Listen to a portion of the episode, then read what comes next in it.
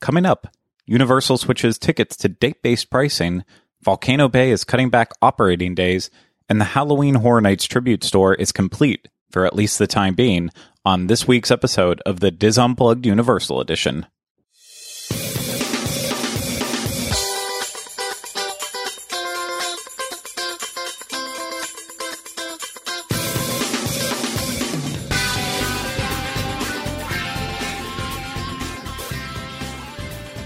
This is episode 272 of the DIS Unplugged Universal Edition. The DIS Unplugged Universal Edition is brought to you by Dreams Unlimited Travel, experts at helping you plan the perfect universal vacation. Visit them on the web at www.dreamsunlimitedtravel.com. Hello, everyone. Welcome to this week's episode of the DIS Unplugged Universal Edition. I'm your host, Craig Williams, and this week we're doing something a little bit different. This is an audio exclusive episode. So, for those of you out there who typically listen to the podcast, you are not going to notice anything different at all. But for everyone who typically watches our videos, uh, unfortunately, you are not seeing it this way. So, you have to listen if you want to hear this information. And that doesn't mean that we're, we're going to do this forever. Obviously, that's not the case. Uh, this is just uh, a little bit special. So uh, it's been a crazy, hectic week in terms of what to talk about on this week's show. It's basically all news based. So uh, there's not really need for a lot of visuals anyway. So I figured, hey, why not just do an audio version? And then uh, when we get some time to go back over to Universal, maybe do like an in park vlog or a live stream or something something to still satisfy the uh, the live element of of seeing Universal and such, rather than than just watching us sit there and talk about Universal and you know getting kind of boring. And I, I know we've done it in the past, but I just want to make sure that uh, we're not we're not doing anything that's boring, uh, too boring. That is, you know, we need to be a little bit boring, but not not all the way there. So just trying this one as an audio only and seeing where it goes. And as I just alluded to, this is uh, going to be mainly a, a news based episode talking about some of the recent news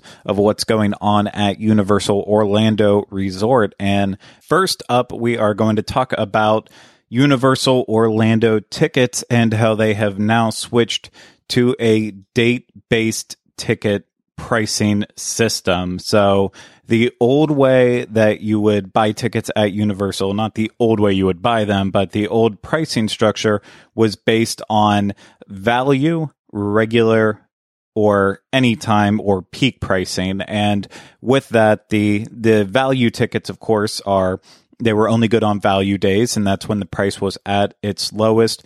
Regular tickets had a little bit of fluctuation in that they were they they were good when it was a regular days, or you could also use them on those value days. And then you had the the peak anytime, and that's if you genuinely have no idea when you're going to travel, so you are willing to just pay the the highest price possible, and that way you have that flexibility. And you know what? It was not a bad system. It was a little bit easier to understand than Disney and their their date based pricing that they chose to go with. Uh, but ultimately, now Universal is doing date based pricing too. So clearly, they see a benefit of using this system. And and you know what? It's actually not a bad decision when you think about the fact that there are still so many people who like to combine their vacations. They like to throw in a little bit of Universal with a little bit of Disney.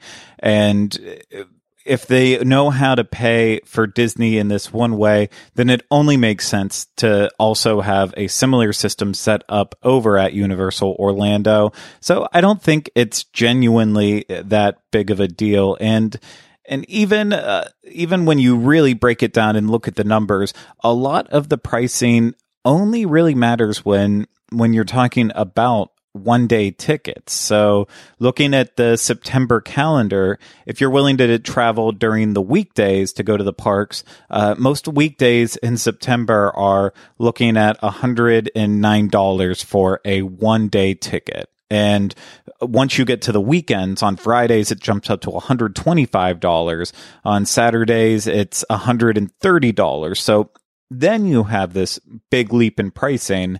But that's that is just something that you can see and look at and be like, okay, well, now I know I want to make sure that I'm planning my day to visit on a day that they expect to be a little a little bit slower. So it's really helpful in that way even more than their old system of value regular anytime pricing was. So it's it's just more beneficial to the guests actually coming that they can now use this as a judgment system of when they should actually plan their vacation. And with multi day tickets, it, it, gets even simpler because you now have a, a, way to actually add in a little bit of extra savings. And the reason for that is because the, the multi day tickets actually have a larger uh, validation window. So if you buy a two day ticket, you actually have five days that the ticket is valid once you hit that start date. And then for a three day ticket, you have six days.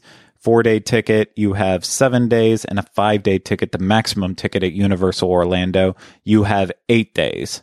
Once you select the first day of your ticket, your start day, at that point, that will determine what your average pricing is as you go through the rest of your stay. So you have that three day ticket that's technically good for six days, uh, you are going to pay an average price based on what you select as the start date. That doesn't necessarily mean that that's going to be the first day that you use the ticket, but that is your actual start date that you can start to use the ticket. So technically you could try to save yourself a little bit of money by selecting a start date that has a better average ticket price.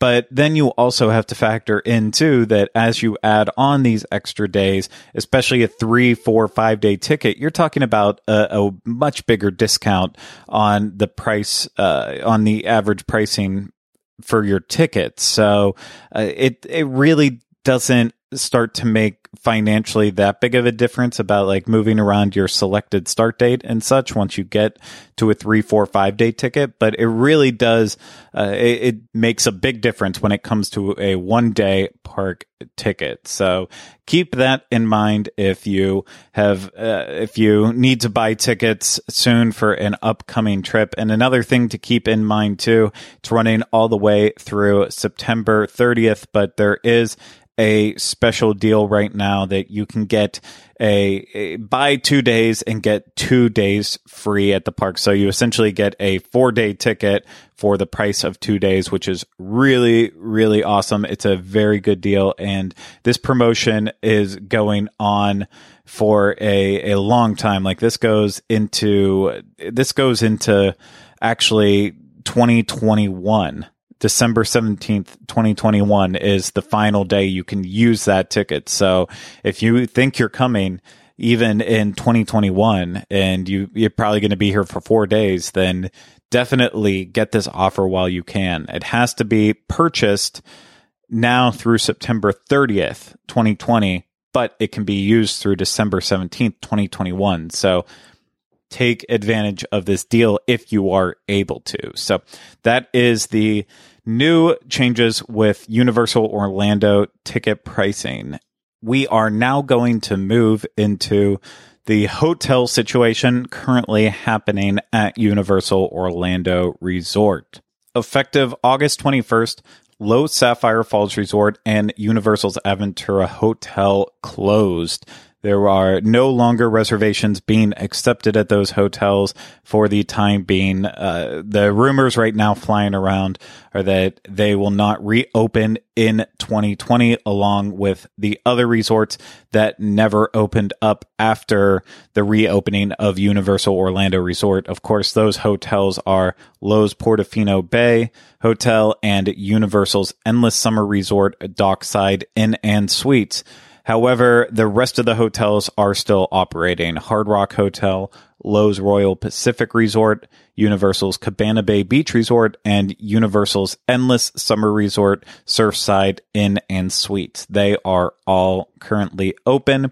And if you did have a reservation at Sapphire Falls or Aventura, uh, anytime after August 21st, when those hotels did close down, you will be accommodated at one of the other hotels. So it's not like you're just being canceled on and and you no longer get to come to Universal because you don't have a hotel reservation. They will take care of that. And if you have an upcoming reservation at either of those hotels or any of the other hotels that never opened, again, Portofino Bay and Dockside Inn and Suites, then you need to get in touch with Universal Orlando. If you booked your vacation directly through Universal, get in touch with them. If you used a travel agent like Dreams Unlimited Travel, then obviously get in touch with your agent that uh, so that way you can get your hotel situation sorted out.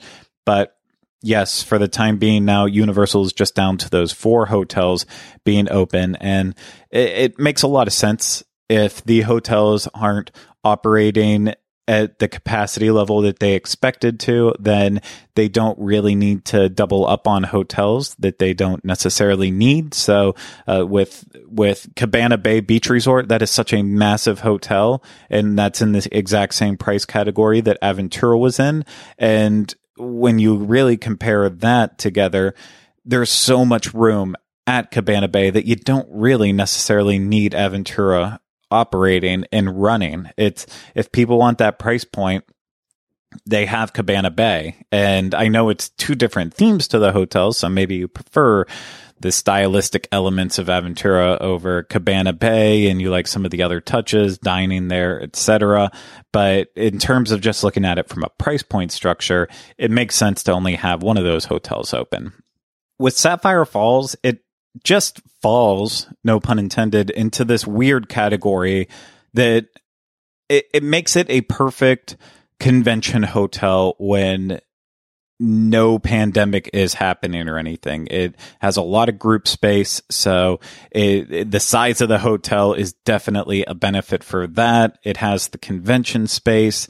It has dining that really works out with with conventioners as well too. I mean, don't get me wrong, it's perfect for anyone who just wants to wants to go to Universal and and eat a meal as well too, but it, truly is kind of a convention hotel that it doesn't make a lot of sense to have open when no conventions are actually happening because it, it, you're you're falling into a price point between Cabana Bay and Royal Pacific for Sapphire Falls, and you're getting pretty much the same perks that Cabana Bay gets versus the perks that Royal Pacific gets. So you might as well take the price cut and just stay at Cabana Bay. I know that you know the the beds are slightly nicer at Sapphire Falls. At least they felt nicer to me in a way. And I love Cabana Bay, so don't get me wrong about that. I'm not I'm not trying trying to knock it or anything. It just it feels a little bit uh, more classy and upscale at Sapphire Falls in a way. Uh, maybe again the aesthetic, the pools, all of that speaks to you more than what is happening over at Cabana Bay. But it's still you're not getting enough to take it up to that next level like a Royal Pacific Resort. You're not getting that that express pass or anything with it. So it just feels like it falls into a gray area where it's just not necessary at this time.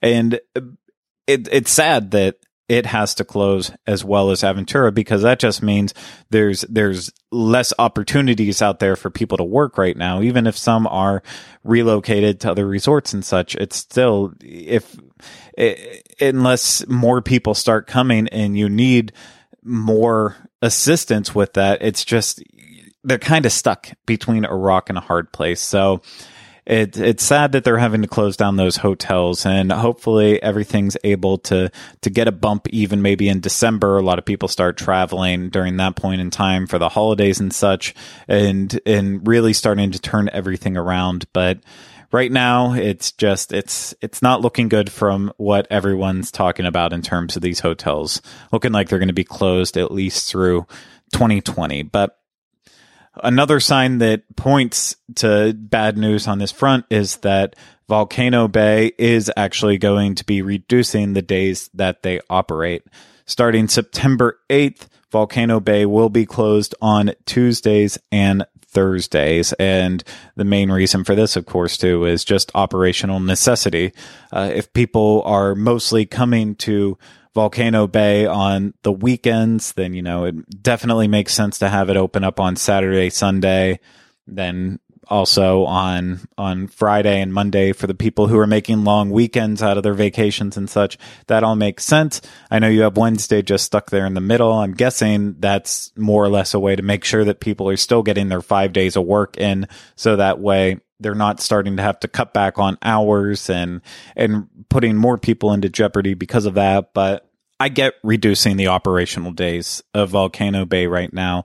When you look down the road at Walt Disney World, they don't even have Typhoon Lagoon or Blizzard Beach open up yet. So the fact that Volcano Bay is even running is is a much bigger deal in the long run. And on top of that it is still popular every single weekend especially right now while while the weather's so perfect. And I have a lot of friends who are enjoying going there during the weekdays as well too because it's not that busy. It's it's a great place to cool off and enjoy. So I I think that this is probably a good financial decision right now for Universal Orlando and and it's something that might last quite a while, you know, cuz we're about we're we're still in the hot time of year for down here and we'll we'll be going through that through October and sometimes into November and heck even sometimes in December it doesn't quite necessarily cool down to the point that you wouldn't want to go to a water park but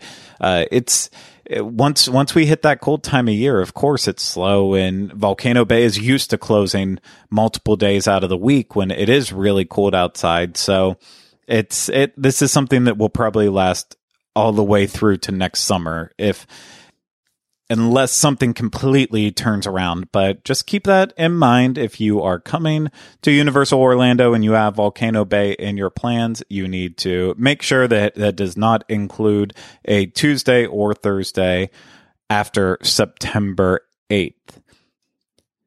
Let's move into our final news topic and the only one that visually would have worked out if we would have done a video show, but you can uh, actually go to universal.wdwinfo.com or you can go to the DIS YouTube channel, youtube.com slash WDWinfo, and get the visuals that go along with the story. And that is that the final two rooms have opened in the Halloween Horror Nights tribute store at Universal Studios Florida.